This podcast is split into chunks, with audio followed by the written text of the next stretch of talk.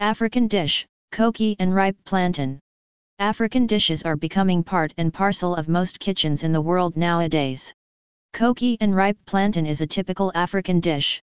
It is a dish so abundant in various food nutrients. This traditional dish has become so popular that it is now eaten in many countries of the world because of its richness. The main ingredients used to prepare a tasty koki and ripe plantain dish are koki beans, ripe plantains, red palm oil, tender cocoyam leaves, Maggi, salt, pepper for those who eat pepper.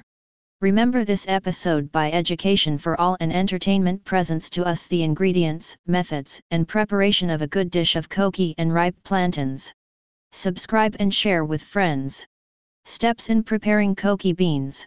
The beans and tender cocoyam leaves are harvested from the farm or bought from the market or store.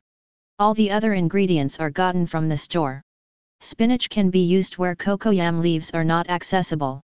Soak the full beans grains for about 2 to 3 hours and wash.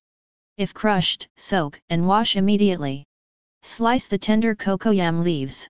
Grind the beans after washing. Method 1. Put the paste in a mortar, add a bit of salt and Maggi and stir or beat it for about 3 to 4 minutes. Add salt and Maggi to taste. Stir again for some time until it rises and almost double the quantity. Add the cocoyam leaves, and then it is ready to tie in bundles. Add red palm oil to each bundle before tying. Put in a sizable pot, and add water, then steam for about 45 minutes to 1 hour. Method 2. After grinding, blend the paste very well. Add enough water and then all the ingredients in a bowl and mix together. Tie in bundles and steam in a sizable pot for about 45 minutes to 1 hour. Peel and boil the plantains. Serve the koki and the boiled plantain. The koki and ripe plantain dish is now ready mostly for launch. Yet, delicious. Some health benefits of koki and ripe plantain. The steaming method used in cooking koki retains a lot of vegetable proteins from the beans that are good for the body. Red palm oil gives us vitamins and fats. The tender cocoyam leaves give us vitamins and help in building our blood. Plantains provide us with calcium and starch.